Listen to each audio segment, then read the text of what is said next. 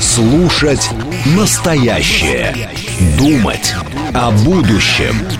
Знать прошлое. Самые актуальные и важные события в городе, стране и мире в информационной программе «Отбой». Ваше мнение очень важно для нас. Пожалуйста, оставайтесь на линии. «Отбой». Программа предназначена для слушателей старше 16 лет. 18.06 в Москве. Сегодня 20 февраля, вторник. Это радиостанция «Говорит Москва». В эфире программа «Отбой». Меня зовут Георгий Бабаян. Всем добрый вечер. Напоминаю, наши координаты. СМС-портал 925-48-94-8. Телеграмм говорит МСК-бот. Можно звонить по номеру 7373-94-8, код 495. Также идет прямая трансляция на нашем канале на YouTube. Заходим туда, обязательно ставим лайки, подписываемся на наш канал. В последнее время это у вас получается неплохо. Давайте темп терять не будем. Вот так же активно подписываемся, также активно ставим лайки. В общем, поддерживаем наш канал. Есть у нас еще группа сообщества сообщество во ВКонтакте и телеграм-канал радио, говорит МСК латиницей в одно слово. Там тоже есть наши э, прямые трансляции. Э, так, э, Марине, звукорежиссерка, пишет. Добрый вечер, уже соскучилась. Это прикол или это... Это реально Марина, да? А, Марин, мы тоже соскучились, да? Да, назад что-то. У нас просто, да, смена немножко режиссерских, звукорежиссерских позициях, но вот видите, а, все еще все равно так, так или иначе с нами. Панк 13 говорит, завис. А, что, кто завис? Я завис? Кто завис? Да, разберись, послушай что-нибудь там зависло у нас, может, зависли какие-то трансляции. Смотрел видео с Авдеевки, как же люди радуются, пишет Александр Первый. Хишадов пишет, э, добрый вечер, с 16 до 18 у меня после, после обеденный сон, в 18.00 программа «Отбой» для меня вечерний подъем, понял. А, так, это я уже, по-моему, далеко отмотал, там, интересная была программа своя, правда, но я что-то как-то не, не знаю, там, мне кажется, уже было все сказано, я думал, может быть, э, с нее, то, с этой темы начать. Ну, в принципе, мы с вами много раз говорили о чем-то схожем, много говорим, в принципе, в последнее время о школах, о детях, о школьном образовании. Поэтому, наверное, давайте оставим свою правду в покое. Самодостаточная вполне была программа. А, Георгию, кстати, доложено, что заставка его спортивной программы по э, простонародной аудитории не очень понятна. Там слышат ЖБ, БТЭ. Народ не понимает. ЖБ, БТЭ, это где? Это, мне кажется, самой программе периодически бывает что такое. А в заставке где? Вы не слушаетесь, там ничего сверхъестественного нет. Она так, просто красиво сложенные звуки. Так это и воспринимаете. Добрый вечер. Слышали ли вы о партизанах на Украине? Сообщают, что эшелон со снарядами под Винницей пустили под откос.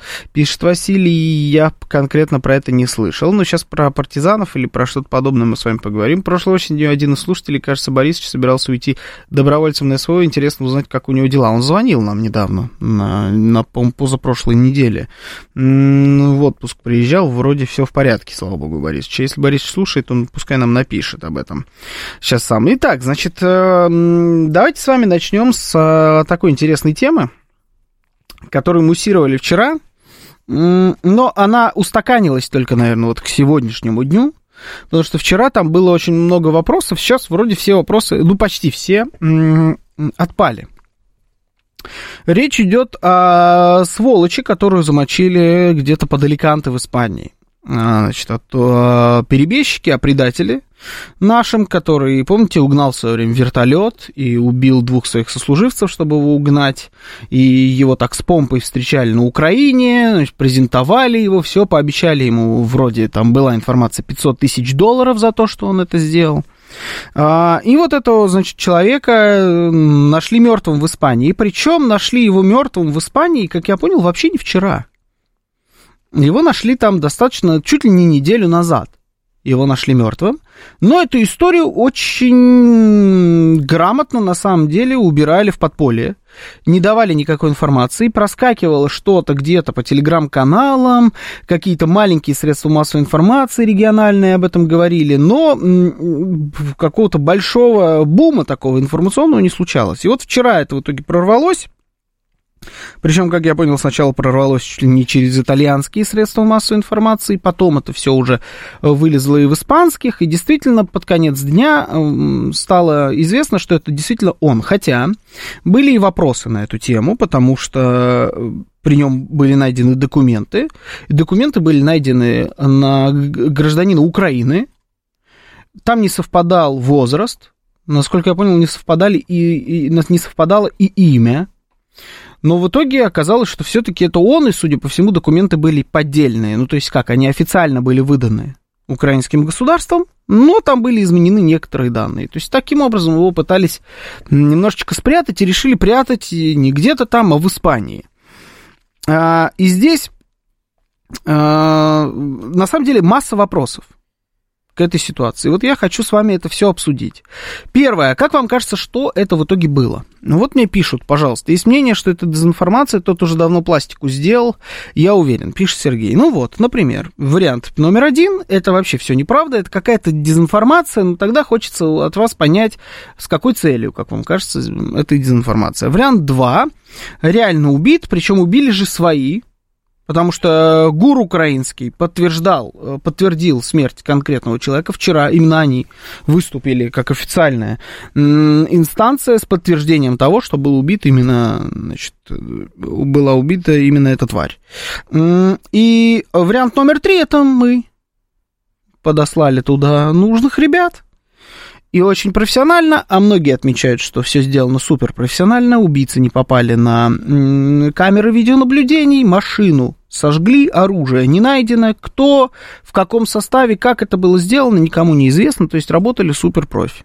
Ну, или мы вот подослали тех самых суперпрофи, убрали предателя, тем самым продемонстрировав, что мы можем дотянуться везде и обязательно дотянемся до любого, кто попытается или вдруг подумает и даже, может быть, предаст Россию, и тем более предаст ее таким, а, таким способом, как сделал вот этот человек.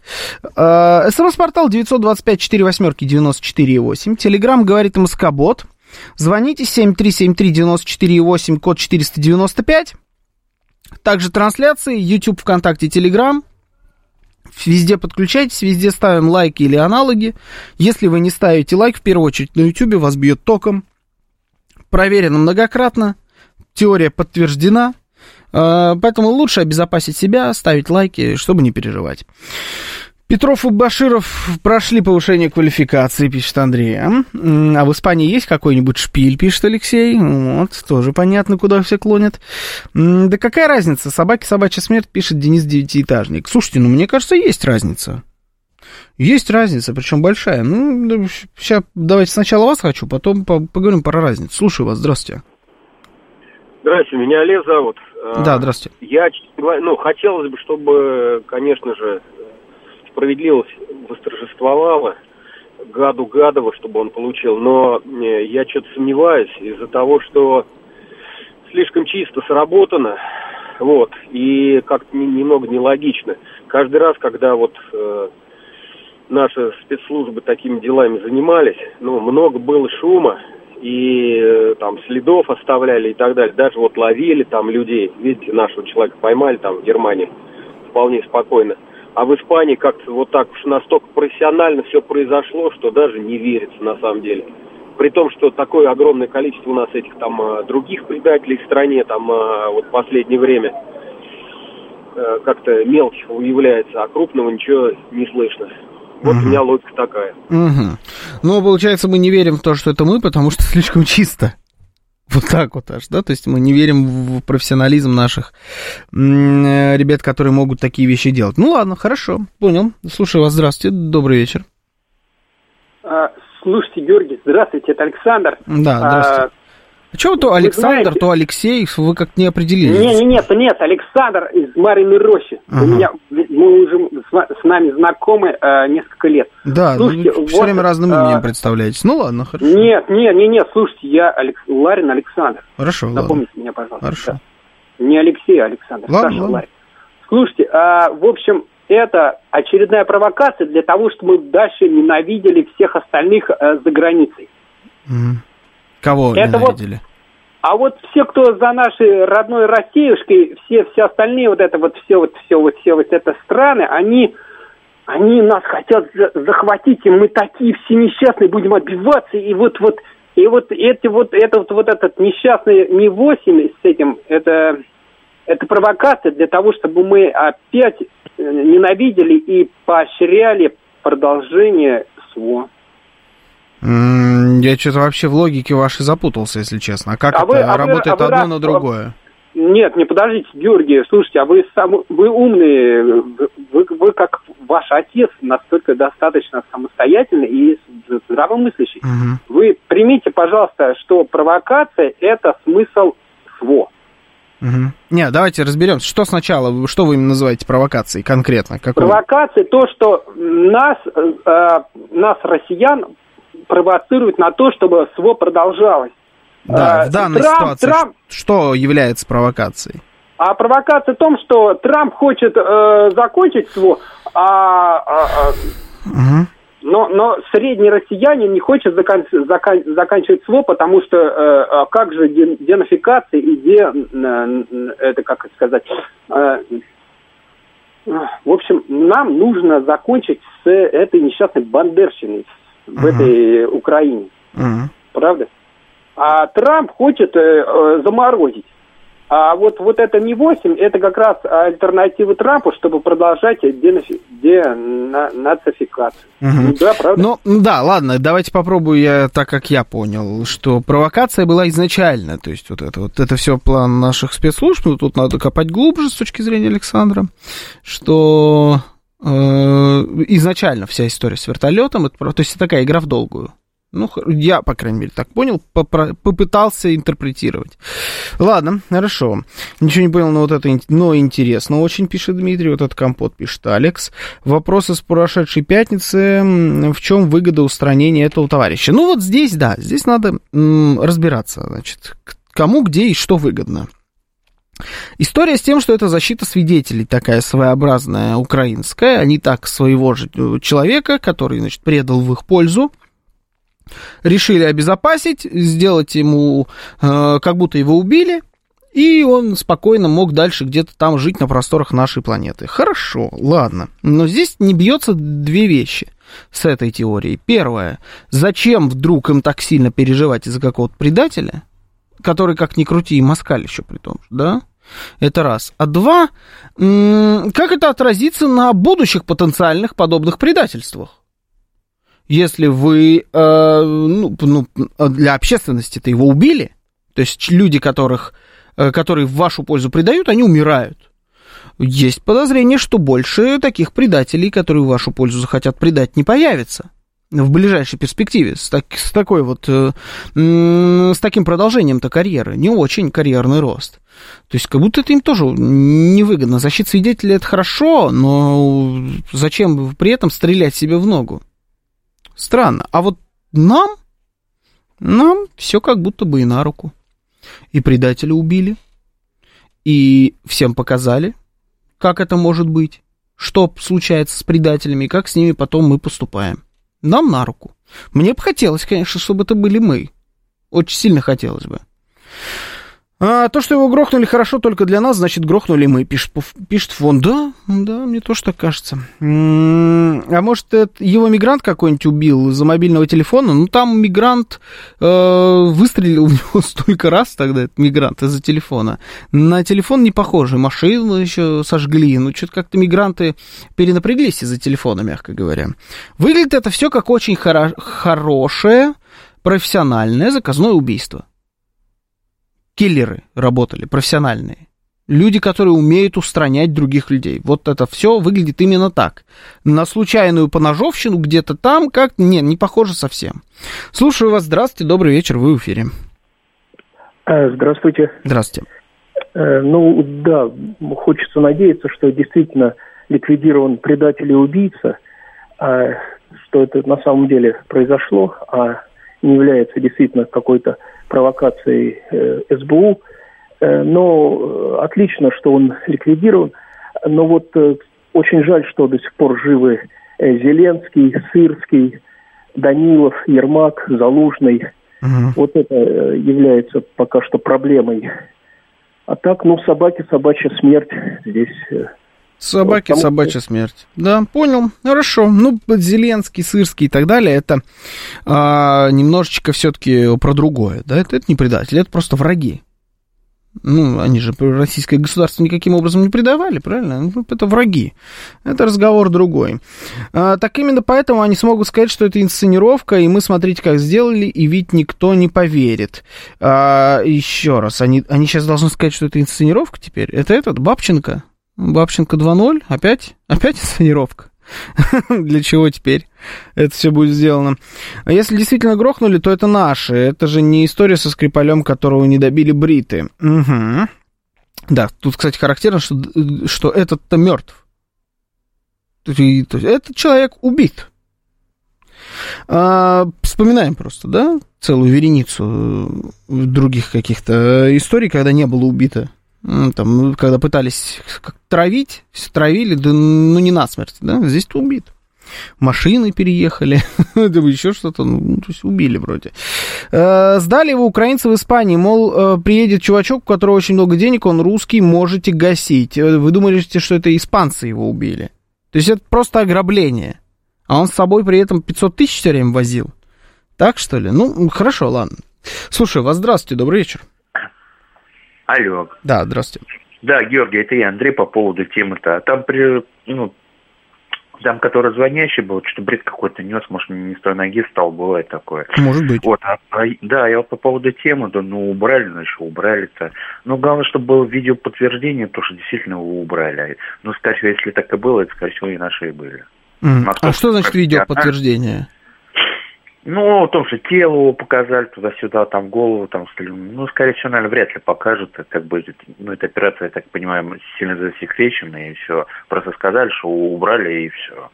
Угу. Скорее всего, я думаю, скорее всего, там к украинской СМИ писали, не надо было ему туда лететь, туда-сюда, надо было тут оставаться, а он полетел. Вряд ли это инсценировку, но я думаю, скорее сто процентов, что его убрали. Угу. Ну ладно, хорошо. А, думаю, не дали ему 500 тысяч, пишет Дмитрий. Ну, я тоже думаю, что не дали ему никаких 500 тысяч. Ну, это сейчас не суть важно. Про 500 тысяч не очень важно.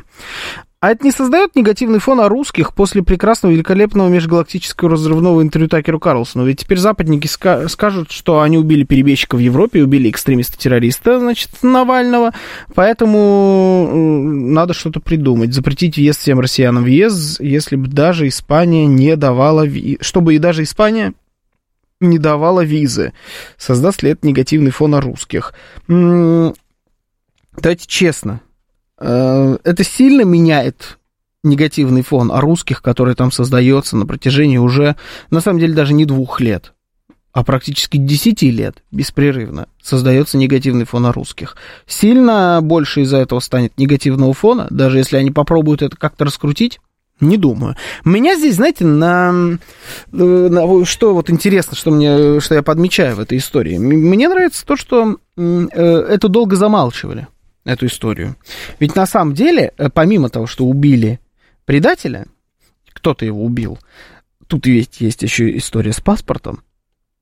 То есть э, Украина отправила в Испанию человека, предателя убийцу, выдав ему ненастоящие документы, подставив тем самым Испанию и испанское правосудие, которое разгребает теперь там у себя убийство – это вот как-то не по-союзнически. Мне кажется, это вообще попахивает э, таким, ну, скандальчиком.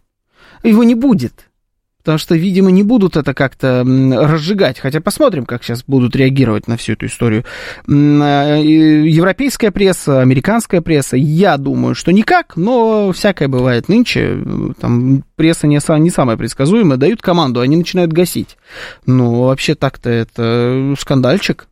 Ничего себе. Вы налево-направо, получается, раздаете ненастоящие паспорта, всем, кому не попади, отправляете этих людей к нам, а на них объявлена охота, получается, их здесь еще и ликвидируют, и мы должны разгребать вот эти ваши все геморрои. Ну, как-то не по-партнерски. К Испании отнеслись. А Испания наверняка пару автоматов-то передала. Может быть, даже пару ржавых каких-нибудь э, танков, бронетранспортеров или еще чего-нибудь. Некрасиво. А, меняем труп Навального на труп предателя, пишет Вячеслав. Эм, ему оставили на теле 100 тысяч долларов. Это не просто так. Ему оставили на теле 100 тысяч долларов? Там что-то я что-то это как пропустил. Не объявили сразу, чтобы исполнители смогли оказаться в безопасности, а после этого слили инфу. А, это вы намекаете на то, что испанцы работают как-то в паре с тем, кто ликвидировал? Такая история? Ну, может быть. Возможно, убит из пистолета, переданного Испании на Украину. Возможно и так. Возможно и так. Чушпаны, что же еще сказать, пишет Олег. Интересно, к расследованию допустят российских следователей? Я думаю, что на самом деле не будет особо Россия как-то и пытаться поучаствовать в этом расследовании. Вы имеете в виду историю с тем, как Барель сейчас призывал допустить всех там к расследованию э, смерти экстремиста-террориста Навального? Типа, наш такой, наша ответочка? Нас теперь допускаете? Не думаю. Джекпот спрашивает, видно ли его, вас видно. Джекпот Почерк похож на Ми-6, спектакль как со скрипалями. Ну, тут-то реально убит человек, понимаете? Спектакль-то спектакль. Но хорошо, даже если вот Ми-6, а зачем это нужно Ми-6? Надо же всегда искать, кому выгодно. Ну, так или иначе, зачем просто это, э, это делать британцам? Какой им смысл-то убивать этого человека? Я не особо вижу смысла. А может, испанцы наши, и визы дают, и предатели устраняются, пишет фон. Может быть и так хотя очень сильно сомневаюсь. Но ведь только в пятницу мы говорили, что интервью Карлсона изменило отношение к России, мы пробили информационную стену, все нам симпатизируют, и тут Навальный и этот. М-м- слушайте, про Навального, во-первых, мы еще поговорим. Точнее, про женушку его, скорее всего, мы поговорим еще. А по поводу того, что интервью изменило отношение к России, вот, э, то есть это типа такая подстава, попытка каким-то образом Россию очернить. Не получится даже вот просто на бумаге. Вот представим, что сели там э, испанские спецслужбы вместе с британскими спецслужбами, ну, испанские вместе с настоящими спецслужбами сели и, значит, разрабатывают план. Как бы нам еще очернить Россию? А давайте мы сделаем так, что они как будто убирают предателя. Но это не особо очернит, потому что понятие предательства, оно универсально. Предатель, он для всех предатель.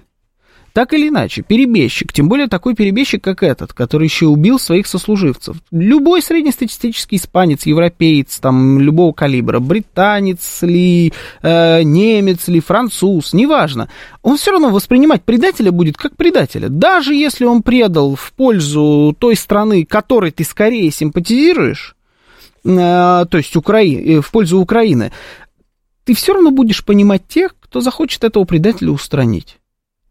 Потому что предатель, предательство это всегда грязь. Тем более так, как сделал этот человек. Не по какой-то, не ради идеи, не потому что он там сильно любит европейские свободы и правительство Зеленского, а просто потому, что ему предложили бабки. То есть просто продажная тварь. Продажная тварь на всех языках мира, во всех умах это одинаковая тварь. Поэтому сильно негатива какого-то к России это даже на бумаге не вызовет. Вот как план. Поэтому я не думаю, что это была часть, э, что это такая часть плана по очернению России после межгалактического интервью Такеру Карлсону, как сказал э, значит, Виталий Фили. Сноуден предатель, пишет Василий, конечно, безусловный предатель. Хрестоматийный предатель Сноуден, да, предатель.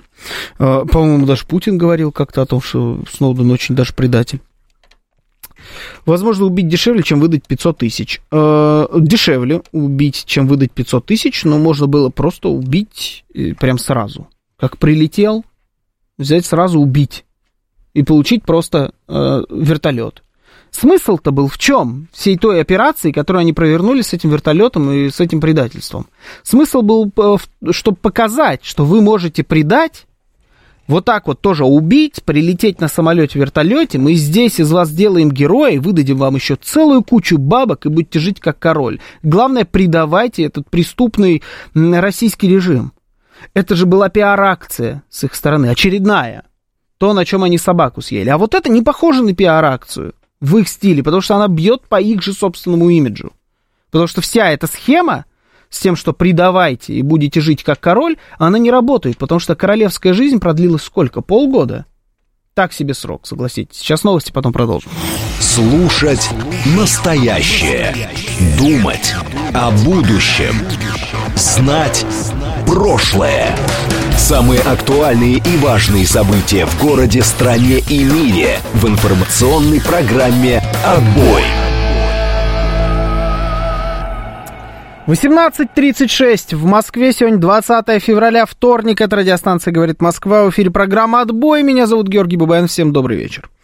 Наши координаты. СМС-портал 925-48-94-8. Телеграмм «Говорит МСК Бот». Звоните 7373-94-8, код 495.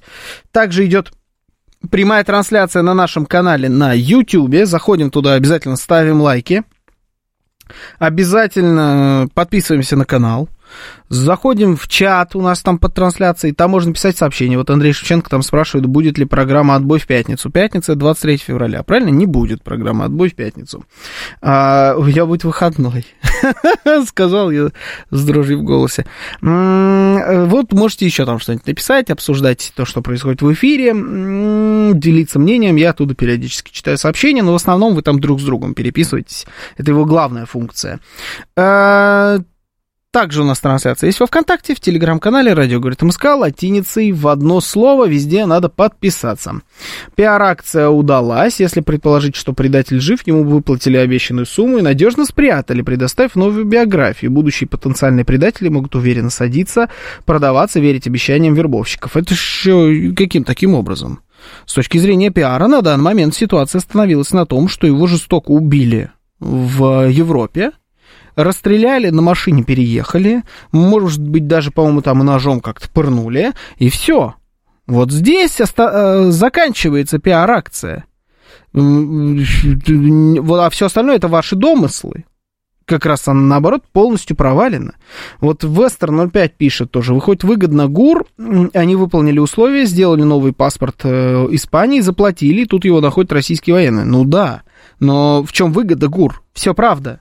Может быть, они там, мы не знаем, выплатили, не выплатили, не суть важно. Но паспорт выдали и отправили жить прекрасную жизнь в Европе под Валенсией где-то, тусуясь. Но там-то его грохнули потом. И ничего не сделали с этим э, украинские спецслужбы.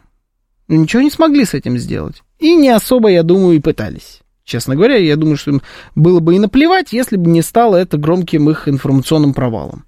Я выгоды ГУР вообще не вижу. Я считаю, что пиар-акция провалилась в итоге. Вот до вчерашнего дня она, в принципе, работала, имела место. Теперь она провалена. Добрый вечер, как-то по-новому звучит. Прилетит к нам волшебник в голубом вертолете. Это вам не Ванга, это Александр Павлович... Так, это я не понял. Причем здесь Шеницкий? Как-то по-новому прилетит волшебник в голубом вертолете. Что здесь по-новому? Все по-старому звучит. Все так и летают в вертолетах. Он тогда должен был с сигарой э, и телками видосы пилить, если по-украински. Э, в каком смысле? Если бы это они продолжали его как-то пиарить, эту историю, ну, наверное, наверное. А он вроде как и пилил что-то, там же целая история, что он какую-то там бывшую жену или бывшую девушку туда пригласил именно с помощью этого как-то э, обозначил, где он сейчас находится. То есть там на самом деле все глубже, чем кажется. Так, Виктор, это я не могу читать, хоть вы, в принципе, и не материтесь, но тут да, тут понятно, о чем идет речь. А, так, Георгий, вы все любите мишек на джемперах. Да, все еще люблю мишек на джемперах. Ящик печенья и бочка варенья, может, спецслужбы не сошлись, и те же бриты на, наплевали на цели укров. Да я смысла не вижу просто. Может быть, они, они плюют на цели укров, только зачем тогда? Кому он мешает? Вот кому на данный момент этот человек мешал? Объективно говоря. Он не, он не, не светился, не вылезал, заявлений не делал, никаким образом не выступал в э, чью-либо поддержку или против кого-то. Он не встал, не сказал там, да как так, если бы я знал, что уволят Залужного, например, никогда бы не пошел на то, чтобы пошел. Он так никаких заявлений не делал. Все, украл вертолет, убил сослуживцев, прилетел, все, во всех пресс-конференциях поучаствовал, и все, и тишина. не было этого человека. Всем должно было быть на него наплевать. Кроме тех, кого он предал. Мне кажется, это, это единственный логичный вариант. Слушаю вас. Здравствуйте, добрый вечер, в эфире.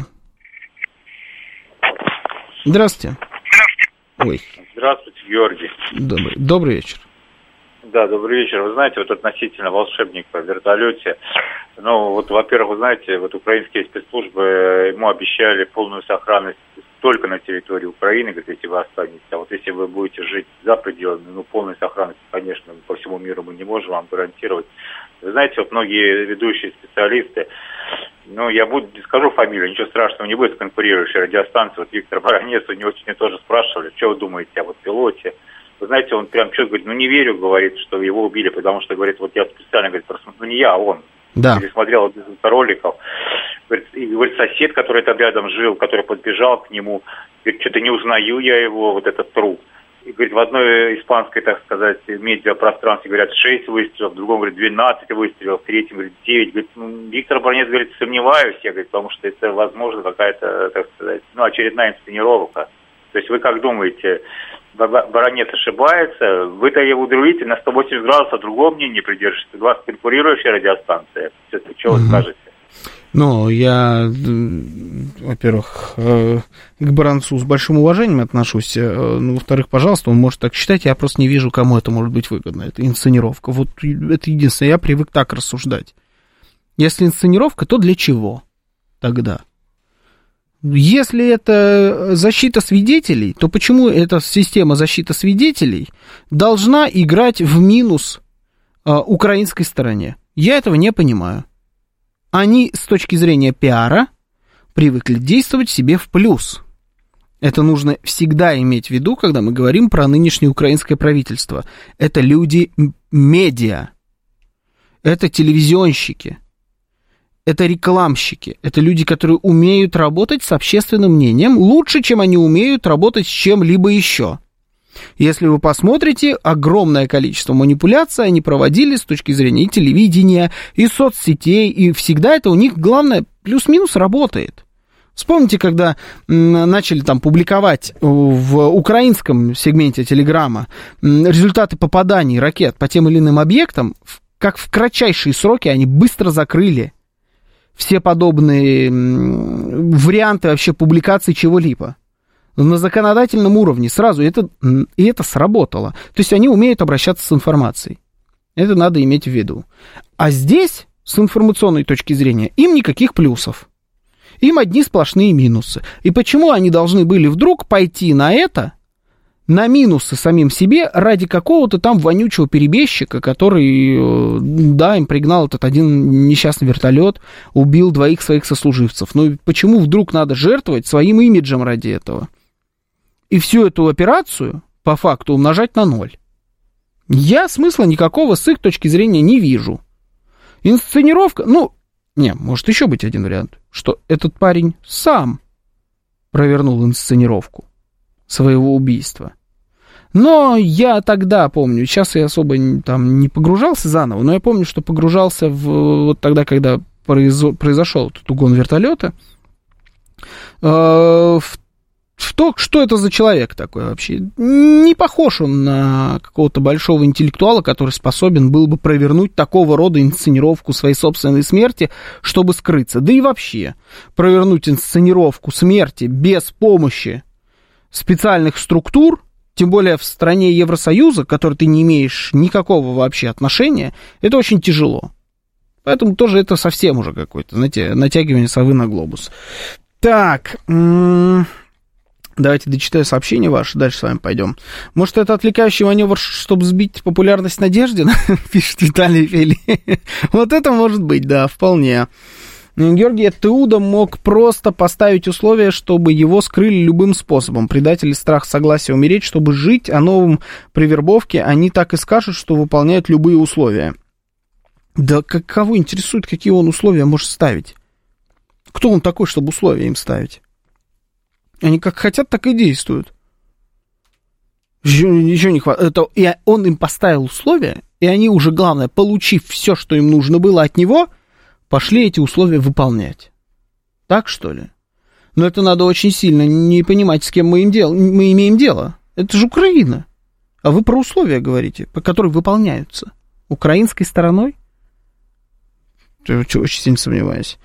Я понял, человек разбогатеть не успел. Ну, как-то да. Даже если и успел плюс-минус разбогатеть, ненадолго. Так и появился призрак Киева, пишет Амирка. Давно я не слышал про призрак Киева. Вот была же, да, легенда. Помните эту шузуху все? Призрак Киева, банки огурцов там и так далее. Сколько тогда было всякого.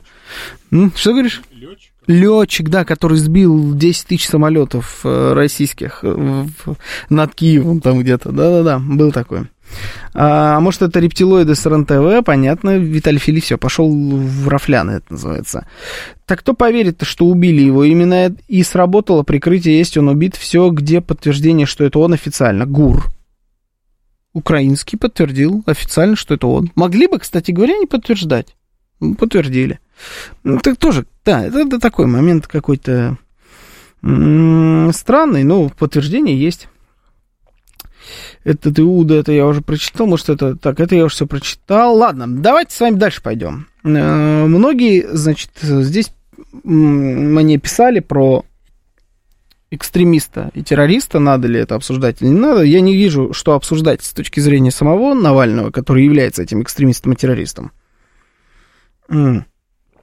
Но э, здесь развивается более интересная история. Его жена, Юлия Навальная. Я, кстати говоря, даже и не знаю, она является кем-то или не является. А вот я сейчас попрошу э, мне узнать, она является иноагентом, например, или не является. Что-то мне подсказывает, что она, может быть, даже и не является никем на данный момент.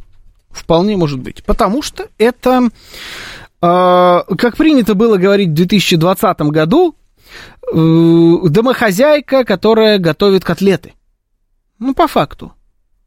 Вспоминаем Светлану Тихановскую, э, какое ей прозвище дали, ведь у Юлии Навальной была примерно та же самая роль.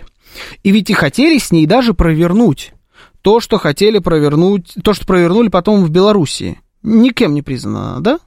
Нет, у нее нет никаких статусов. Она просто, просто Юлия Навальная. Просто жена экстремиста и террориста. Она никогда особо не светилась, ни в каких политических э, роликах, не делала сильно заявлений до того момента, пока э, там, его не посадили. Просто ж- э, была женой при Навальном. Экстремист и террорист. Напомню еще раз. А, И тут вдруг, вот с, э, с его смертью, пошли интересные события. Во-первых, она сразу через два часа, мы это с вами разбирали, выступила на Мюнхенской конференции, которая проходила в эти минуты, с речью. Все мы видели эти улыбки, ужимки и так далее, но сейчас даже речь не столько об этом, сколько о дальнейших событиях. Выступила с очень политической речью. Сказала, что все обязательно ответят. Потом, моментально после этого, она пошла встретилась с Урсулой фон дер Ляйен, на секундочку, с Камелой Харрис. Она встретилась там же на полях этой конференции. И со Светланой Тихановской. Тоже она там встретилась. И все начали, ха-ха, а, Светлана Тихановская, вот и откопали, называется. Смешно. Откопали Светлану Тихановскую. Но потом, на мой взгляд, это приобрело определенный смысл. То, что эта встреча там состоялась. И спустя несколько дней она даже записала видеоролик на официальном канале, на котором они публиковали там какие-то свои, значит, самые популярные в том числе записи. Она опубликовала ролик, где сказала, что она продолжит деятельность своего мужа. И все обязательно ответят, тыры-пыры, восемь дыры, но самое главное, что она по факту села на его оппозиционный трон. И сказала, что теперь я за него. Теперь здесь буду я. И пошло, все, пошли заголовки. Она пошла опять с кем-то встречаться. Э, При ней свита. Свита предыдущего главы Фонда по борьбе с коррупцией, который у нас экстремисты и террорист самые настоящие. И идут свита Мария Певчих, Леонид Волков, признанные все теми же экстремистами, иноагентами и террористами. Идут и теперь за ней таскают бумажки. Ой, я фонарик у себя на телефоне включил, надо же. Аж испугался. Бывает. И вот здесь я хочу с вами, знаете, что обсудить. Как вам кажется? Мы сейчас с вами зачем вообще, в принципе, наблюдаем? Почему вдруг решили создать нового, новое лицо оппозиционной борьбы в России? И почему выбрали именно ее? Вот пишет Аркан, например, кроме нее это кому интересно. Вот давайте попробуем с вами разобраться. Это просто какая-то, может, ее нелепая попытка перехватить повесточку или ее вот соратников по этому, по этому движению. Перехватить повесточку, как-то там м- постараться снова вернуть себя в тренды и выпросить еще какие-то гранты. Или же это прям полноценная программа по внедрению нового главного оппозиционного лица, которое должно бороться с российским режимом и рано или поздно его свергнуть. И сейчас будут вливать в нее целую кучу денег, и вообще это все еще и привязано к каким-то событиям, может быть, с вашей точки зрения. Давайте попробуем порассуждать. СМС-портал 925-48-94-8. Телеграмм говорит МСК-бот, звоните 7373-94-8, код 495. YouTube, ВКонтакте, Телеграм, к вашим услугам, везде трансляции, везде надо ставить лайки. Если не ставите, вас может ударить током, скорее всего, ударит. Зачем вам это нужно? Лучше ставьте. Мне кажется, она любит припухнуть. Наверное, прибухнуть, имеется в виду. Никита пишет, что это цирк уродов. Хомячков, почившего фюрера, без лидера нельзя же оставлять, пишет Миша Николаев. Миша Николаев, а ну ведь были они без лидера все это время, по факту. Что мы видели в последнее время? Что из себя представляла эта организация? А, они там все друг с другом перессорились, повыгоняли оттуда целую кучу людей, Многие сами ушли, многие, многих выжили оттуда, как, например, Любу Соль, тоже при, признанную всеми подряд плохими словами. Ее же выжили оттуда. Она на фоне этого всего с, ума успела сойти, отъелась там конкретно и кукухой поехала. Э, разделили власть, поделили сначала между собой вот та самая Певчих и Волков. В итоге тоже перессорились. В общем, это была разрозненная структура – которая занималась какой-то интернет-деятельностью, что-то они там, всякие ролики еще клепали, но от былой популярности не осталось ничего. Такого веса, как у них был, у них больше вот в своих кругах, у, него, у них его не осталось. Может быть, какие-то лоббистские возможности в тех же самых Соединенных Штатах Америки, но тоже так себе. Поэтому не было у них уже давно никакого фюрера, как вы выразились.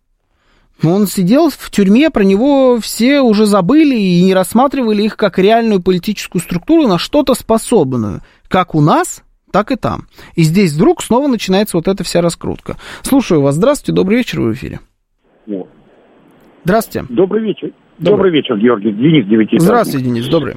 Ну, мне видится это только как такой экспортно-витринный вариант для неискушенной западной публики.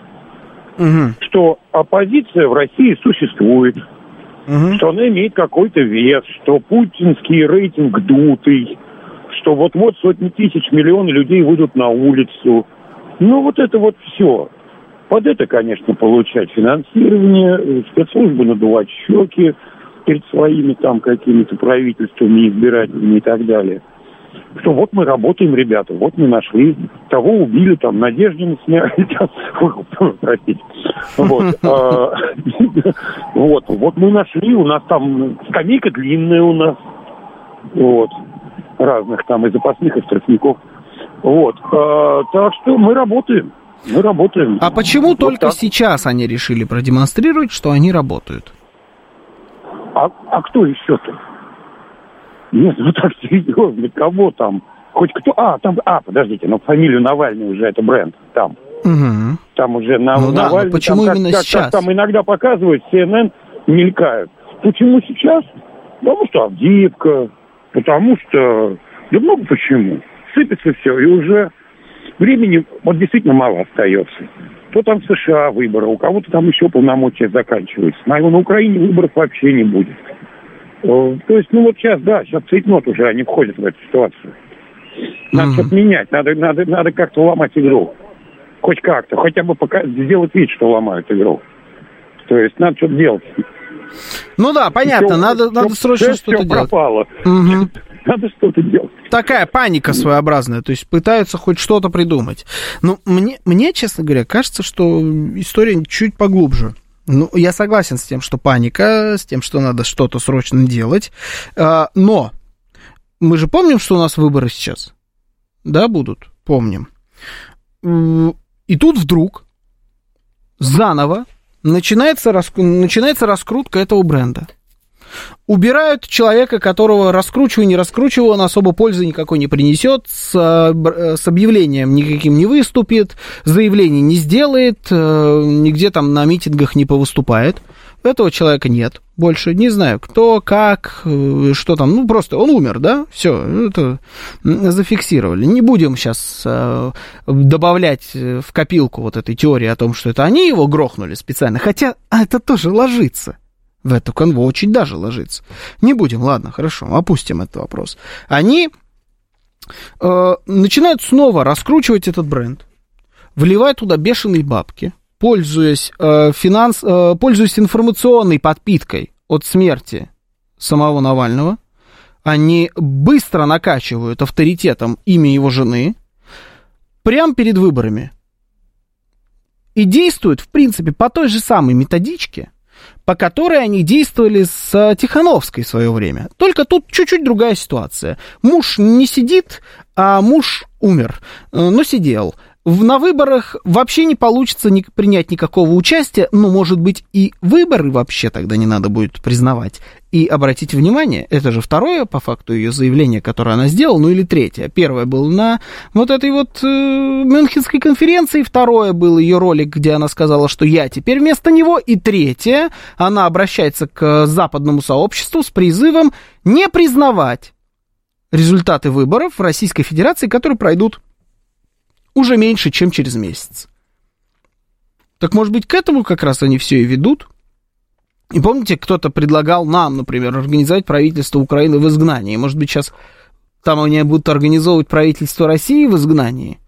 Они давно грезят об этой истории. У них уже даже все места расписаны, они знают, кого, куда, на какой пост они там запихают и у себя в своем сегменте очень даже с удовольствием даже спорят об этом. Один подойдет на роль министра финансов или нужен другой на роль министра финансов, это только его зам и так далее. Может быть, как раз они пытаются качнуть как конкретно к выборам сейчас. Обратите внимание, история сегодняшней с Твиттером или Иксом, как он сейчас называется. То, что там заблокировали, потом разблокировали ее аккаунт. Почему он был заблокирован? Какая причина? Накрутка ботов резкий рост подписчиков в, кон- в конкретную, на, на конкретном этапе времени пошел у аккаунта Юлии Навальной. Они начали накидывать ей визуальной аудитории. Твиттер это заметил, заблокировал, что Маск очень плотно следит за этими ботами. У него прям это главная тема была, когда он вообще покупал этот Твиттер, это количество ботов, не настоящих живых там людей. За счет этих ботов пытались ему подороже впарить этот Твиттер. Он с ботами там борется. Как только увидели, что боты прирастают, сразу раз забанил аккаунт. Разбанил, но, судя по всему, всех этих ботов списал. И предупредил, в следующий раз, когда будете заливать снова ботов, бан уже будет навсегда. Но пошла работа. Работа кипит. Мы давно не видели у них такой работы. От э, всей этой шоблы.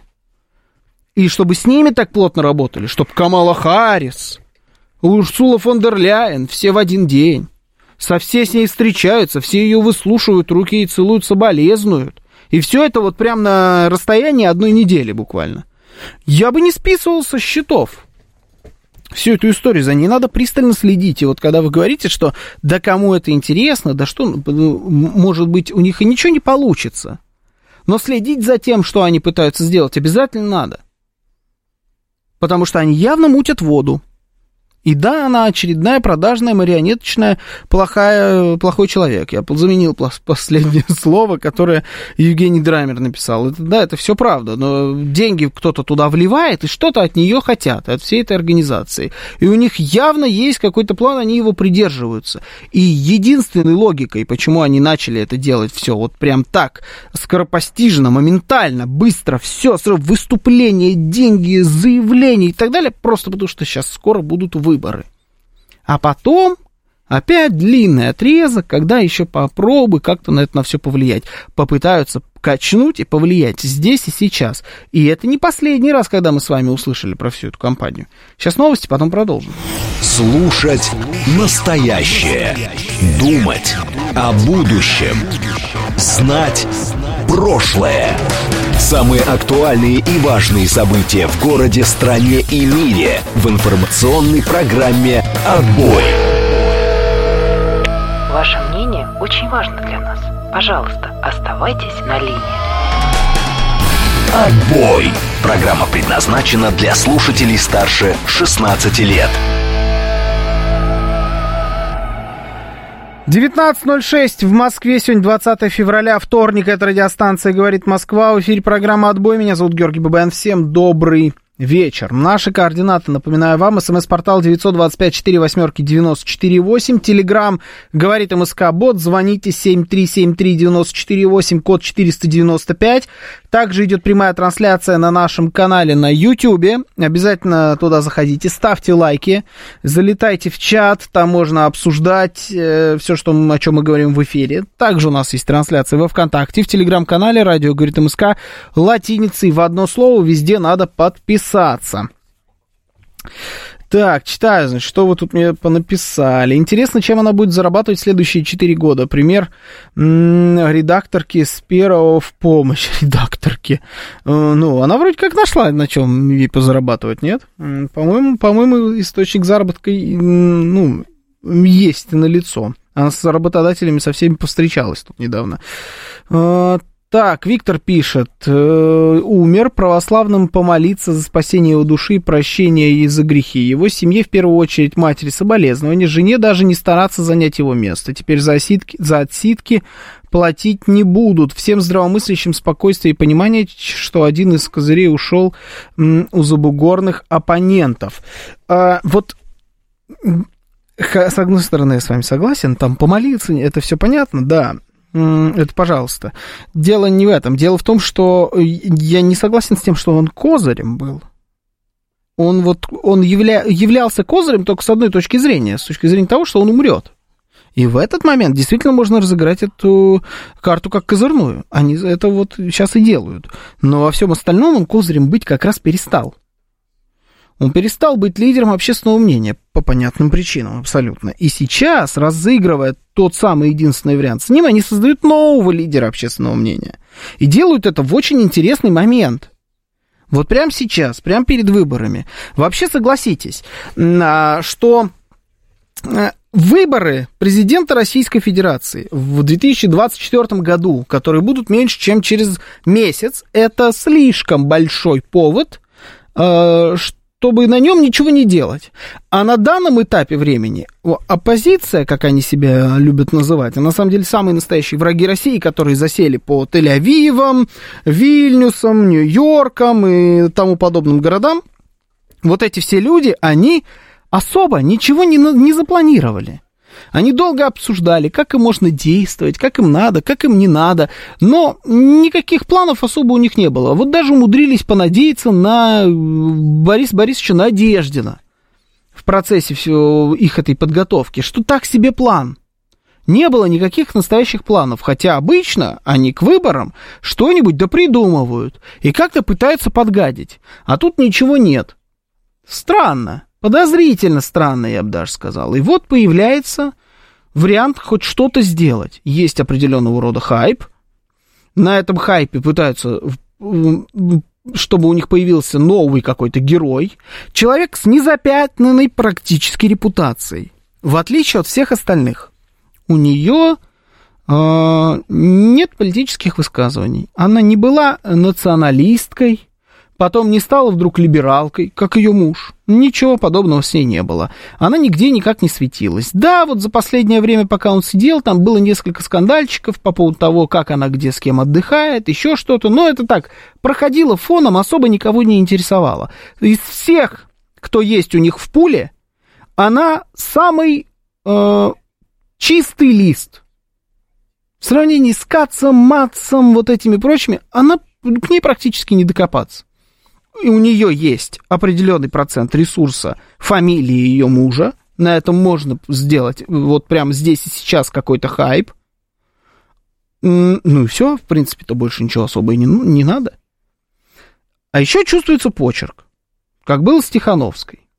Но правильно мне кто-то написал, что Панк 13 тоже пишет хорошо, херовые у них тогда дела. У них дела херовые. Это правда, это действительно так и есть.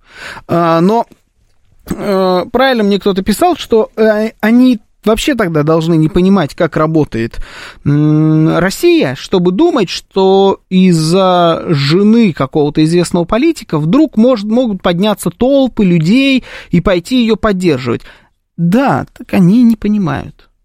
В том-то и дело что, судя по всему, они не особо понимают. Мы это разбирали с вами там в пятницу или в четверг, когда это там все случилось, что когда муж ее возвращался в Россию, они очень сильно рассчитывали как раз качнуть. Но не рассчитали, у них проблемы с расчетами.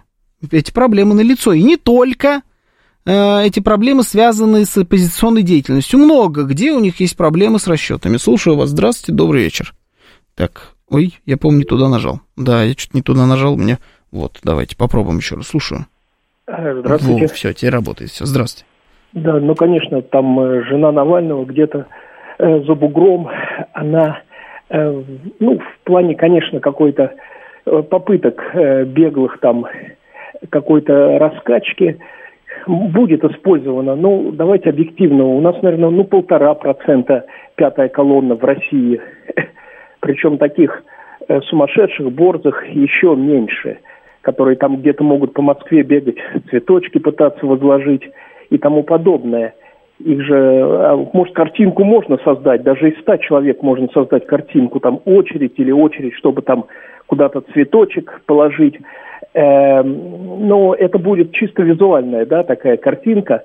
В целом я хотел бы все-таки, ну, настаивать, что выборы в России через месяц пройдут ровно, потому что главное, чтобы в том числе эти выборы привели к главной цели, к военно-политической победе над Укрорейхом. Это самое главное.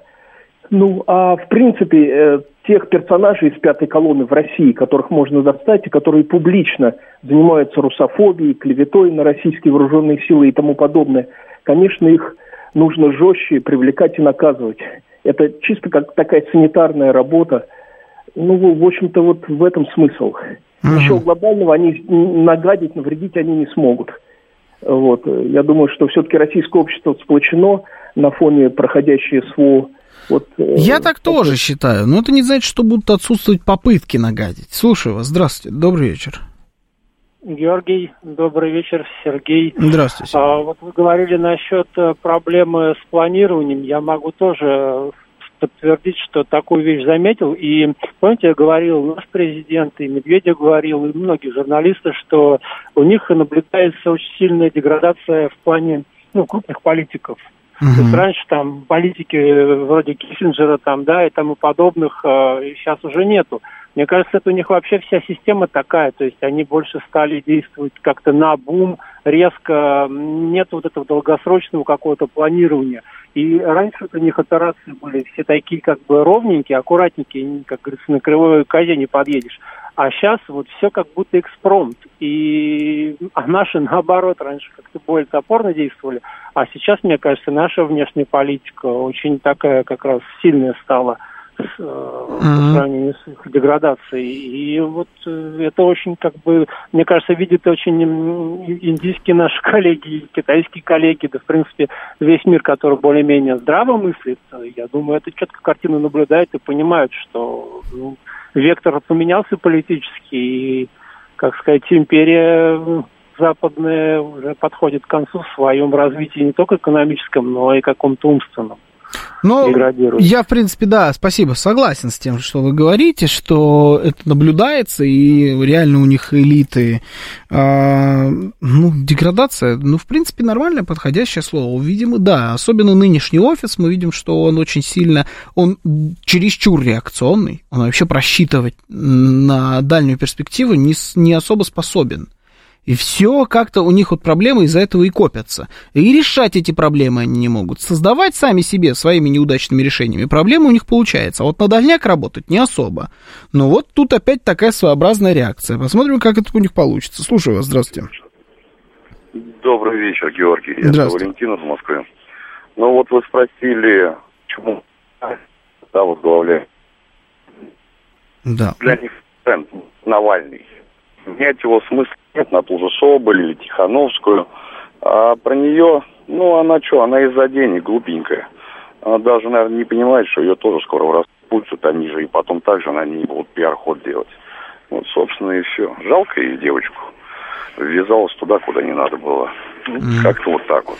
Понял, спасибо. Ну, мне никого не жалко, хотя мнение такое я слышал, что на самом деле нужно было, э, как бы это не звучало жестко, может быть, даже жестоко, но пользоваться моментом и соскакивать со всей этой темы, соскакивать с этих финансовых потоков, убежать от этих людей, которые всю, всю эту шушеру курируют, потому что они пускают в расход. Тоже определенный почерк. Ну, видимо, такая судьба устраивает. Либо, знаете, как это очень часто бывает, всех пускают в расход, но не меня. Меня не пустят. Я вот устаю, я, у меня все будет хорошо. Может, у меня, короче говоря, вообще никого не жалко здесь. Слушаю вас, здравствуйте. Алло, здравствуйте, Георгий, это Дмитрий из Москвы. А, ну, я вот хоть думаю, что они, во-первых, понимают, что у них шанс, чего они ничего не планируют такого, да, вроде явно. Они понимают, что у них просто шансов практически нет. И, в частности, вот две, две, две причины я вижу. Многие их сторонники же уехали, их же не так много. И если там 100, 100 тысяч человек уехало, эмигрировало, то, ну, особенно из больших городов, то, в общем-то, и возможно, и их самих нет, во-вторых. Вот. А в-третьих, э, я вот хочу сказать, вот когда, ну, партия Яблоко же такая есть, да, до сих пор. Вот когда Явлинский выступил э, против, э, в начале 2000-х, против спецоперации тогдашней, вот против экстремистов и террористов в Чечне, то это был серьезнейший удар по, по, по яблоку. Он потерял там, ну просто, я не знаю, сколько своих избирателей. С моей точки зрения, он потерял большинство своих избирателей, потому что, э, ну, э, большинство людей отлично понимало, э, с кем с, с кем борются и Э, но его попытки сказать, что это там какие-то там борцы за свободу, ну это просто было не то, что смешно, это было просто, ну, не, люди к этому относились крайне отрицательно. То же самое эти, как бы так как они против СВО, а она, у нас большинство, ну, большинство подавляющих людей, ну, видят, с кем мы там боремся, то и я думаю, что большинство, большую часть своих сторонников они еще потеряли, э, ну, по этой причине. Поэтому mm-hmm. то и нет у них шансов на данный момент, я считаю. Ну, они, да, понятно. Я тоже считаю, что у них нет шансов. Но еще раз, э, расслабляться, я против того, чтобы расслабляться. Я за то, чтобы за такими вещами наблюдать, за такими процессами и держать руку на пульсе.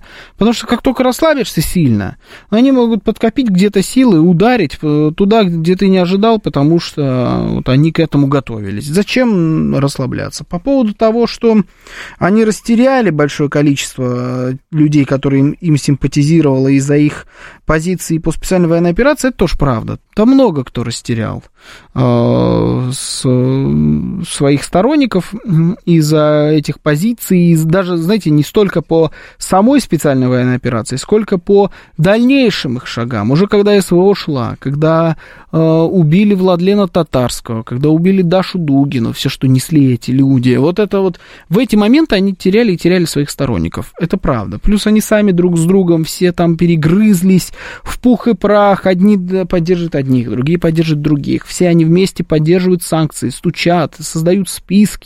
Это ведь эти люди все разрабатывали списки под санкции э, личные, компании, э, предлагали методы борьбы, говорили, куда подсказывали европейцам, англичанам, американцам, куда надо в, этих, в этой санкционной борьбе бить. Они по факту работали против российского государства по полной программе. Это многие увидели. В том числе те, кто убежал из России кто сейчас сидит в Европе, эти санкции бьют по ним намного сильнее, чем по нам с вами здесь. Вы это все увидели, это да. Но это не повод расслабляться, особенно перед выборами. Я сидел, честно вам признаюсь, и ждал. Я много раз говорил, наблюдаю за этой публикой. Слежу, держу руку на пульсе, знаю всегда, что у них там где обсуждается. Э, и какой у них уровень э, дискуссии, и о чем эти дискуссии ведутся. И история с выборами вот до момента с Надеждином и после того, как Надеждин слетел, кстати, про Надеждина, вы же понимаете, все забыли. Раз и навсегда, я думаю, в той тусовке. Вот до момента с Надеждином и после момента с Надеждином, потому что он появился как черт из табакерки, там как-то к выборам относились слишком легкомысленно. Даже странно, что они так легкомысленно относились к выборам президента в России. Они не планировали практически ничего. Все их акции это какой-то м- ну, шизофарс по-другому не назовешь. Давайте все вместе придем на какой-нибудь конкретный участок, и все мы увидим, как нас много. Давайте там что-нибудь впишем в бюллетене, а давайте опять фонарики, стаканчики, ну, в общем, вот это вот вся ересь. Несерьезно. Хотя на них не похоже. Обычно что-нибудь допланируется. И тут вдруг бац, и вот пошло-поехало. Они же русские, а значит раздолбая, пишет Панк 13. Ну так, там, там по-разному. Во всех смыслах. А, вы поняли, что они натуральные сектанты? Они сектанты, да. Ну, все-таки многие из, этих, из этой секты смогли выбраться, прозрели. Особенно, когда увидели тех, кто стоит за, за их, как там, фюрером его назвали. Вот прозрели многие.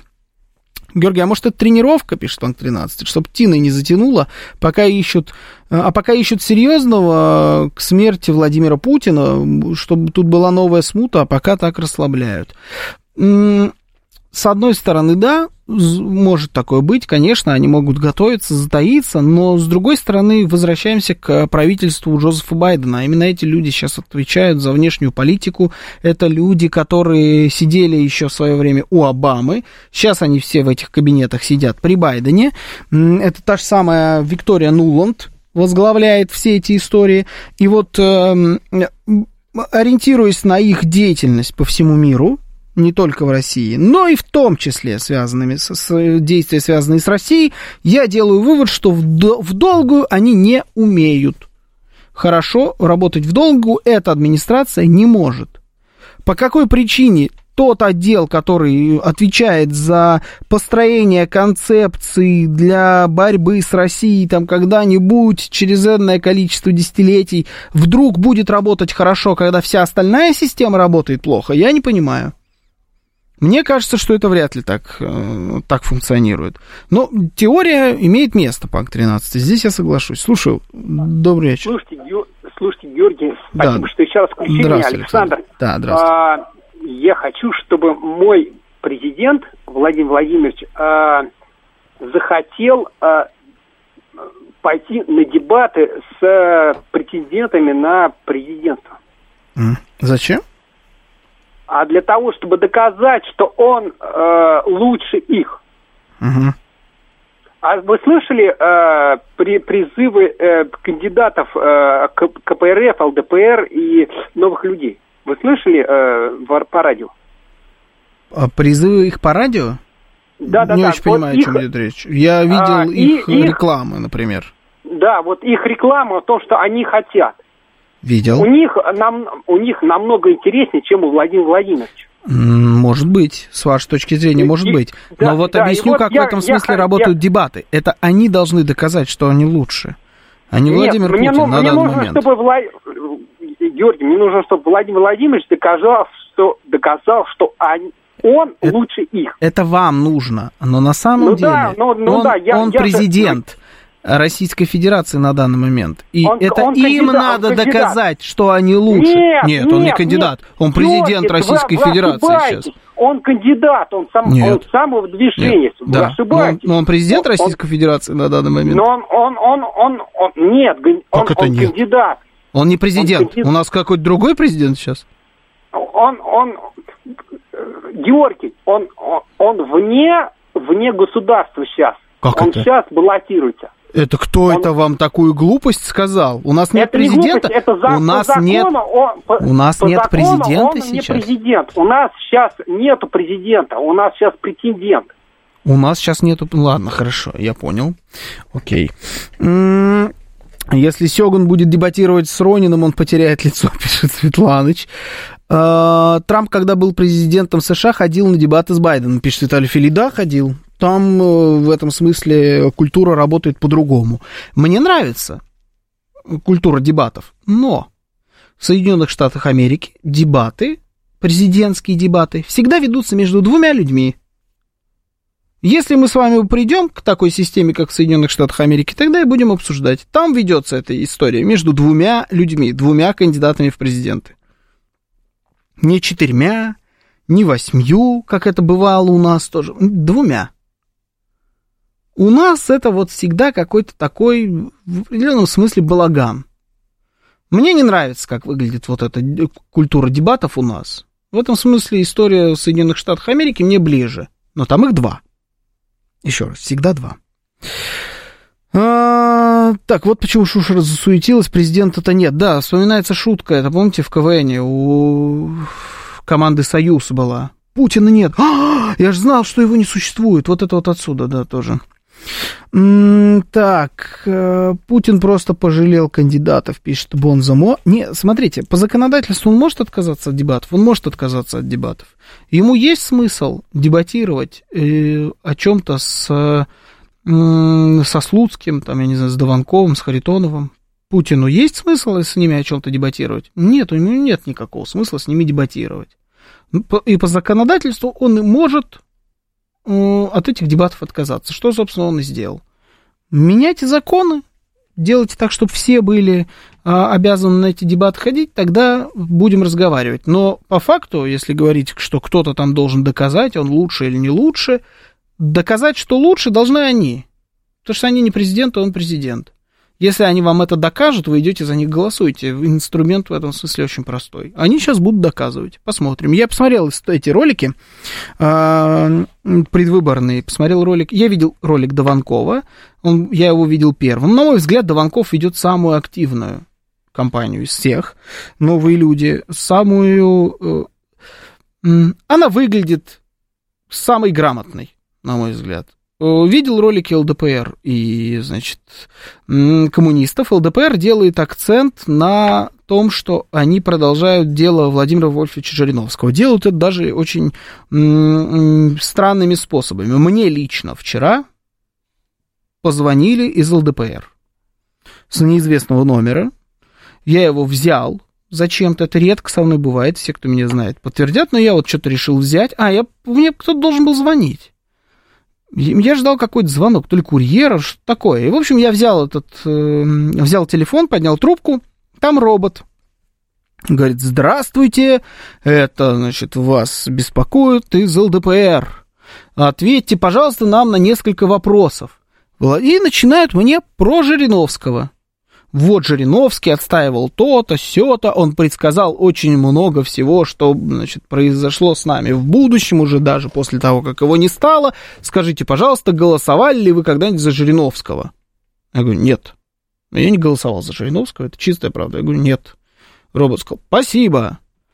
Но все же, напоминаем вам, что Жириновский был таким хорошим говоришь, все, и, в общем, такой своеобразный соцопрос устроили, я в нем поучаствовал, и сбросили. Но, то есть, они делают акцент на Жириновском. Коммунисты, естественно, делают акценты на том, что надо вернуться в советское прошлое. В этом смысле план понятен. Но на дан... я видел ролики всех, на данный момент ни один из них мне не смог доказать, что они э, лучше, чем Владимир Путин, как кандидат на пост президента Российской Федерации. Если вам им получится что-либо такое подобное доказать, пожалуйста, идете и голосуйте. В этом смысле механизм очень простой. Мы с вами меньше, чем через месяц уже узнаем, кого и как смогли в чем-то убедить. Но при этом я согласен с Евгением Драмером, что без Жириновского дебаты это не дебаты. Тут вот, да, тут я полностью согласен. Был, конечно, мастер.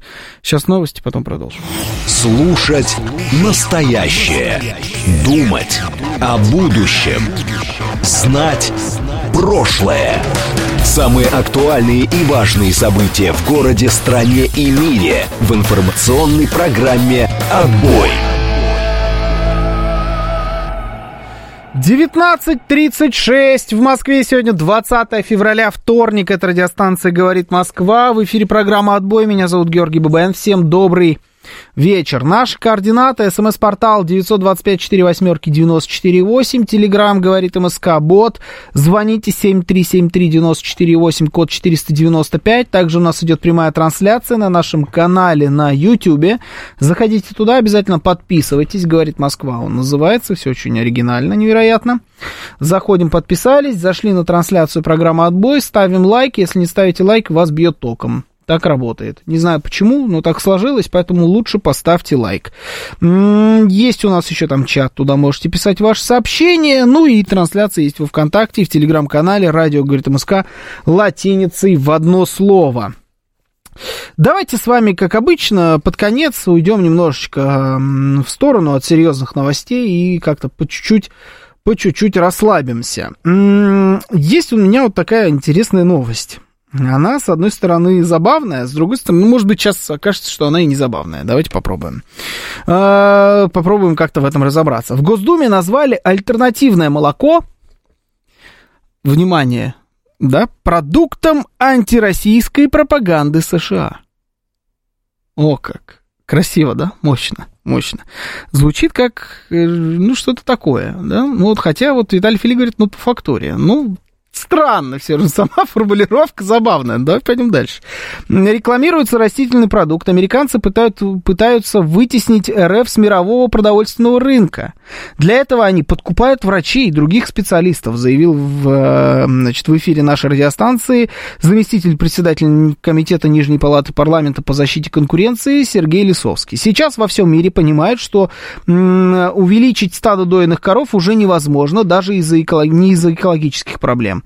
А, только мы можем себе это позволить. Что делают американцы? Они всех подсаживают на соевое молоко. Сои у них геномодифицированы очень много. Беда в том, что они а, покупают наших врачей, диетологов, которые начинают повторять все эти глупости. Этому нельзя верить. Но, к сожалению, мы разрешаем это. Мы сейчас боремся с фейками. Есть более страшные фейки. Фейки в отношении продовольствия, которые закладываются незаметно. Я бы ушел в сторону от истории с тем, что они пытаются таким образом повлиять на наше сельское хозяйство и так далее. Хочу поговорить о другом.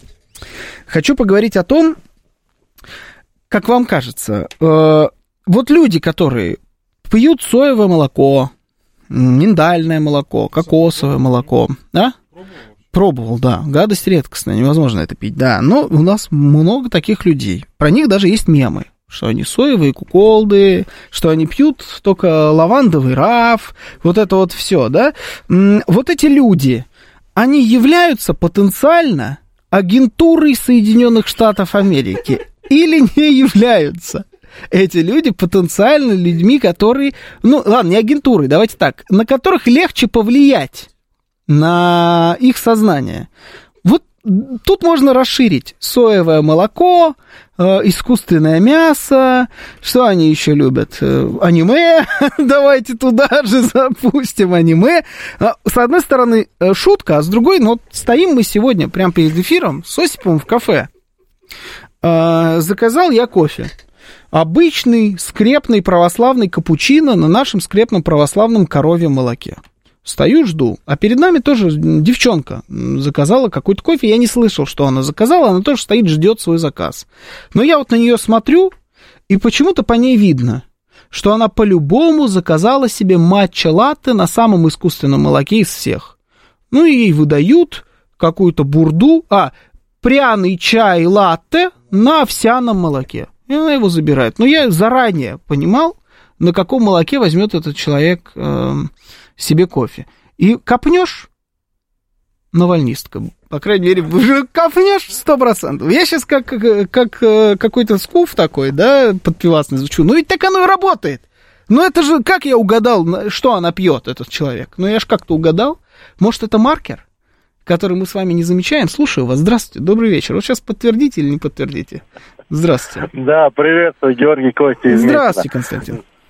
Слушайте, ну, короче так. А, во-первых, немножко логика в другую сторону, как мне кажется. Это навальнисты пьют а, овсяное, там всякое кокосовое молоко. То есть сначала мозги сломались, потом пошли пить ага. молоко. А не от того, что пьешь молоко, мозги ломаются. Угу. Вот. Честно за себя могу сказать, а, где-то раз в полгода я практикую меня жена так это гоняет, чтобы я скинул к отпуску пару десятков килограмм. Угу. И вот начинается эти миндальное, кокосовое, овсяное.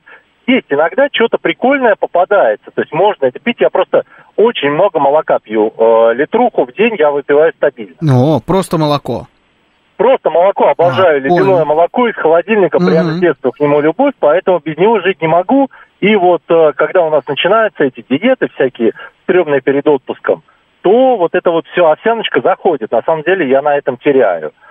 Вот. А то, что всех со сдвинутыми мозгами подсаживают на эти субпродукты, ну, в принципе, да, это правильно. Я смотрю, все либералы как раз очень любят все это альтернативное мясо, альтернативное молоко, потому что скрепное им, ну, видимо, на них плохо влияет. Ну да, это как спутник В в свое время, да, вот ты тебе укололи прививку, да, и ты сразу поймал какое-нибудь там обращение Федеральному собранию, да, Владимиру Путину, сразу как транслируется, все мы это помним. А вот, видимо, с альтернативным молоком по-другому. А, э, поддержите мое пиво, я на этой теме сейчас а, развернусь, пишет Виталий Филин. Давайте, мы ждем. Как сказал один человек в интернете, я не веган, но если они создадут искусственное мясо, я им стану пишет Светланыч. А, ну, то есть в противовес не буду жрать, э, имеется в виду искусственное мясо, да? М-м, Георгий, ну на минуточку, той девочке, по той, дев... той девочке было видно, что вы армянин. Нет, это я сомневаюсь. Посмотрите на меня. Включите, у вас появился повод включить трансляцию на Ютубе. Как, как она должна была понять, что я армянин? Не было ей понятно. Только если по моему рингтону там ну, мне никто не звонил, понимаете? А по Осипову рядом, может быть, там, там-то рингтоны вообще кошмар, закачаешься. Так, нормально э, жрет дядя, если его просит 10-15 килограмм скинуть каждый год. Ну, их же набрать можно. Василий пишет, конечно, являются, я бы на месте наших чекистов в каждой кофейне дежурил в штатском, и каждого, кто берет имбирно-пряничный латы на альтернативном молоке, сразу бы в воронок сажал. А Зараф прямо на месте расстреливал бы. Зачем они все вкус нормального кофе эспрессо портят? Пишет Василий. Роман вот э, серьезно подошел к вопросу, говорит, чушь, мне 45, я военный, 27 лет уже служу, я иногда пью такое молоко, просто вкус другой. Сегодня слушаешь ты джаз, а завтра родину продашь, пишет Дэн. Да, это вот оттуда все. Это все отсюда, да. Здравствуйте, добрый вечер. Друзья, лимузин Здравствуйте, лимузин. На самом деле, точкой зрения, что употребляемые в пищу продукты какие-то являются, так сказать, политическими какими-то там вещами, то есть как бы связанными с... Угу. знаю, я тоже обожаю коровье молоко из холодильника, как вот Костя из Митина. Я прям без него ну, прям ну, реально жить не могу. Угу. Я каждый литрушечку выпиваю. Пробовал вот эти всякие кокосовые, ну, не знаю, мне что-то не заходит особо сильно. Когда я занимался в спортзале так активно достаточно, я, ну, пил спортпит. Uh-huh. Вот, сейчас я как-то в зал уже хожу ради физкультуры больше, поэтому никакого спортпита особо я не употребляю. Но если вдруг опять усилю тренировки, то опять же придется его употреблять. Я не знаю, что там внутри, но как врачи говорят, которым я доверяю, что ничего там такого нету особенного. И вообще, по поводу продуктов. Э, да.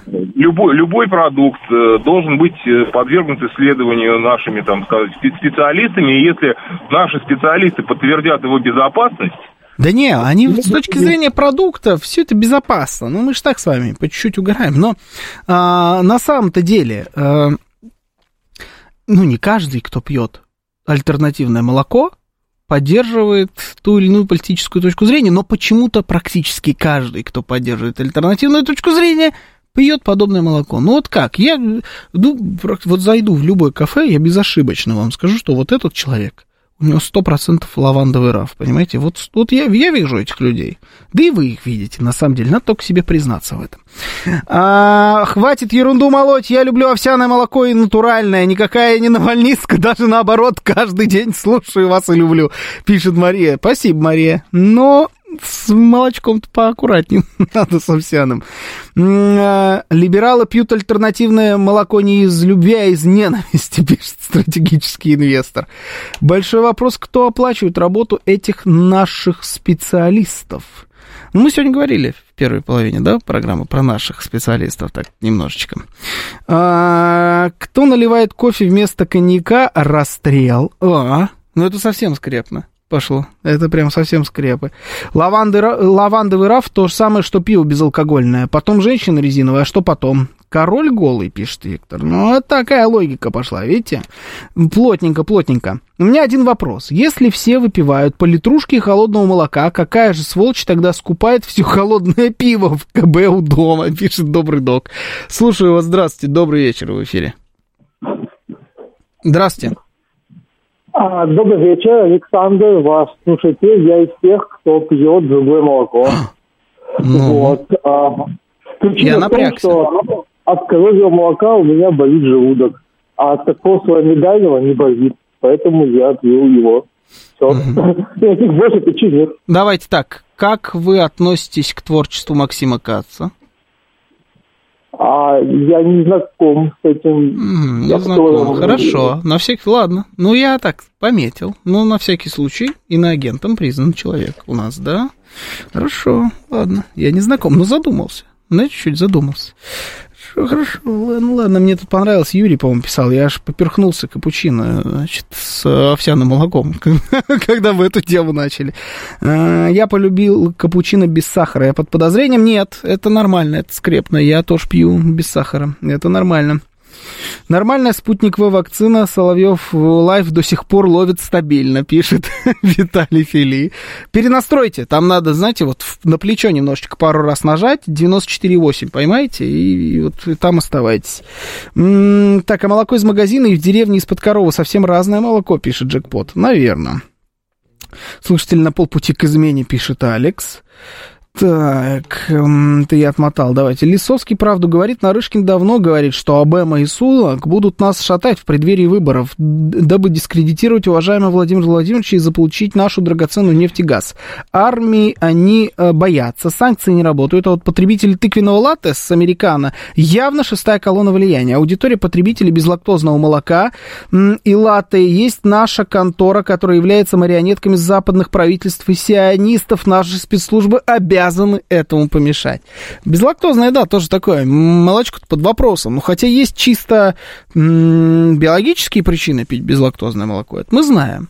Но я очень хорошо помню, как, а, значит, сидим мы, это было не здесь, это было, значит, на моей второй, второй работе, в перерыве между эфирами, я пошел за кофе, значит, выхожу из, из редакции, ну и говорю коллегам, которые сидят в аппаратке, кому что принести. И посыпались, значит, заказы, мне то, мне все, 20-30, и вот одна, значит, коллега говорит, а мне, пожалуйста, латы на э, безлактозном молоке. И, знаете, там не хватало только такой музыки из нуарных фильмов э, 40-х годов голливудских. Такой ты дын тын и все прям на нее свои взоры обратили. Не поняли, какое безлактозное молоко. Это что здесь началось? Ты что, засланная, что ли? И как давай, значит, разгонять эту тему? У человека оказалась реально непереносимость лактозы просто. Да, обычно. Но мы без каких-либо новостей от Госдумы уже тогда немножечко так как-то напряглись. Они засланы или у нас казачок в аппарат... Казачок засланный. Александр Казаков, наш сегодняшний звукорежиссер, тоже под подозрением. Хотя он вот говорит, что кубанские буренки возмущены новостью, да, то есть ты пьешь ну, кубанское наше скрепное молоко. Все, ну, Александр Казаков, видно, наш человек.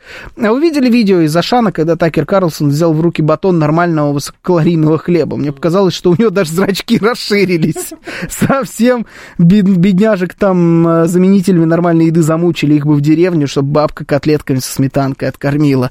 Ну да, было. На самом деле даже мы посмеялись многие в нашем русскоязычном пространстве там, над Такером Карлсоном. Он там понюхал этот хлеб, еще что-то, он его прям... Но там реально проблемы. И все, кто был в Соединенных Штатах Америки, об этом говорят. И кто... Э, у меня там есть друг, который там живет. На самом деле в Европе тоже есть эти, этот вопрос. Я очень хорошо помню, как я купил хлеб в Испании э, и батон. А он, знаете, такой квадратный. Вот у нас эти продаются тоже для сэндвичей, типа хлеб. Он прям даже на ощупь такой, не настоящий. И этот хлеб пролежал в шкафу не очень часто я готовил сэндвичи и ел хлеб, он пролежал в шкафу где-то месяц, с ним ничего не случилось. Он как вот был, точно такой же остался. А настоящий хлеб, нет, там можно нормальный хороший хлеб купить, ты можешь в пекарню зайти, есть, продается, он просто очень дорогой. Он прям существенно дороже, чем вот этот искусственный. То есть искусственный тебя будет стоить там евро, предположим, а этот будет стоить э, уже где-то 5 евро за батон. 5 евро – большие деньги за батон хлеба-то. Просто дело в этом. Там отдельные даже магазины есть под это. Вот если мы про Штаты говорим, есть там такая история, как Whole Foods. Это наш типа вкусвилл, наверное. Вкусвилла, азбука вкуса, во многом, на самом деле, от Whole Foods свои корни-то и тянут. Они идею оттуда забрали. Это магазин органических продуктов так называемых. Но откуда вообще взялась сама вот эта история с органическими продуктами? Это просто нормальные человеческие продукты, которые теперь стали стоить в три раза дороже, потому что их заменили вот э, искусственными заменителями. Поэтому, на самом деле, Такер Карлсон искренне удивился э, количеству обычного нормального хлеба за нормальные деньги. Ну, такая проблема есть, да. А Карлсон только хлеб нюхал, а стиральный порошок фабрики Свободы не нюхал. Я не знаю, что нюхает Такер Карлсон. Официально заявляю. Не слежу вообще, в принципе. Наши древние предки, которые обрушили хазарские каганаты, построили великолепные храмы, питались только здоровой пищей. Щи да каша наша еда. Никакого тыквенного латы или овсяного молока. Овсяное должно быть только молоко. Овсяное должно быть только молоко, необходимо приравнять... Не, не понял, наоборот, не должно быть. Овсяным должна быть только каша овсяная. И овес. Должен быть овсяный, никакое не молоко. Не-не-не. Э, необходимо приравнять вкусы к экстремистской организации, пишет Виталий Фили. Овсяное только печенье. Печенье овсяное, скрепное, очень вкусное, уважаемое печенье. Да, и пряники тульские, тоже хорошо чтобы вкусные такие были, с сгущеночкой, с нашей тоже вкусной сгущеночкой. Можно белорусской. Белорусы знают толк в хороших продуктах. М-м, пекарни в Европе сворачиваются за стоимость электроэнергии. Была, да, там какая-то такая история. Только включил, вы про молоко трансгендеров, пишет недобрый. Вот видите, человек только включил и сразу понял, о чем идет речь. Вот это, вот как-то, ну, есть эта ассоциация, вот ее никуда не денешь. Это какой-то странный понт, который на самом деле более невкусный, чем обычное молоко.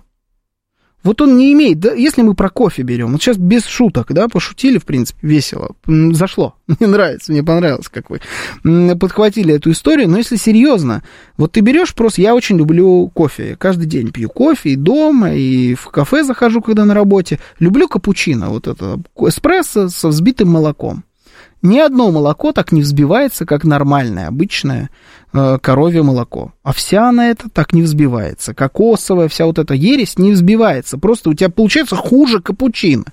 А то, что туда добавляют какой-нибудь банан или еще какие-то ароматизаторы, это все начинает вонять, как конченая химоза. Это пить невозможно. Это уже просто не кофе. И зачем себя лишать хорошего, вкусного напитка в пользу более дорогого и менее вкусного? Не понимаю. Но тем не менее это вот происходит. И почему-то, если заходит человек с рюкзачком маленьким на спине и с розовыми волосами на голове, то ты с вероятностью 99% можешь сказать, он сейчас себе возьмет матча хренача на самом искусственном молоке из всех возможных. Вот ну, так вот просто работает. Можно побурчать на тему молодежи.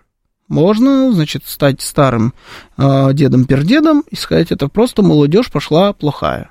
Может быть. А может быть, просто американские спецслужбы хорошо работают. Слава богу, обратили на это внимание в нашей Госдуме. Работа есть, работа кипит. Недавно по просьбе супруги зожницы детям утром в кашу вместо нормального молока предложил овсяное. Дети сказали, что если я еще раз так сделаю, они сами в детский дом уйдут чертовой матери. Написал нам Василий. Это как смузи. Нет, смузи это хорошая штука. Смузи это вкусно. Смузи это перемолотые фрукты. По факту. Что такое смузи? Это просто перемолотые фрукты. Это пюре. Смузи это пюре. Не, ну это ты, если ты хочешь выпить ну, это, знаешь, сок бывает. Там можно, ты можешь выдавить, а здесь смузи ты не давишь, ты просто их перемалываешь. Это пюре по факту. Его, правда, тоже иногда разбавляют какой-то вот такой искусственной дрянью. Но это, это, это менее вкусно, чем просто обычный смузи. Смузи нормально. Как там у меня в левой руке узи, в правой руке смузи, да? Тоже звучит достаточно, достаточно скрепно. Ну, вот так вот. Такая интересная тема.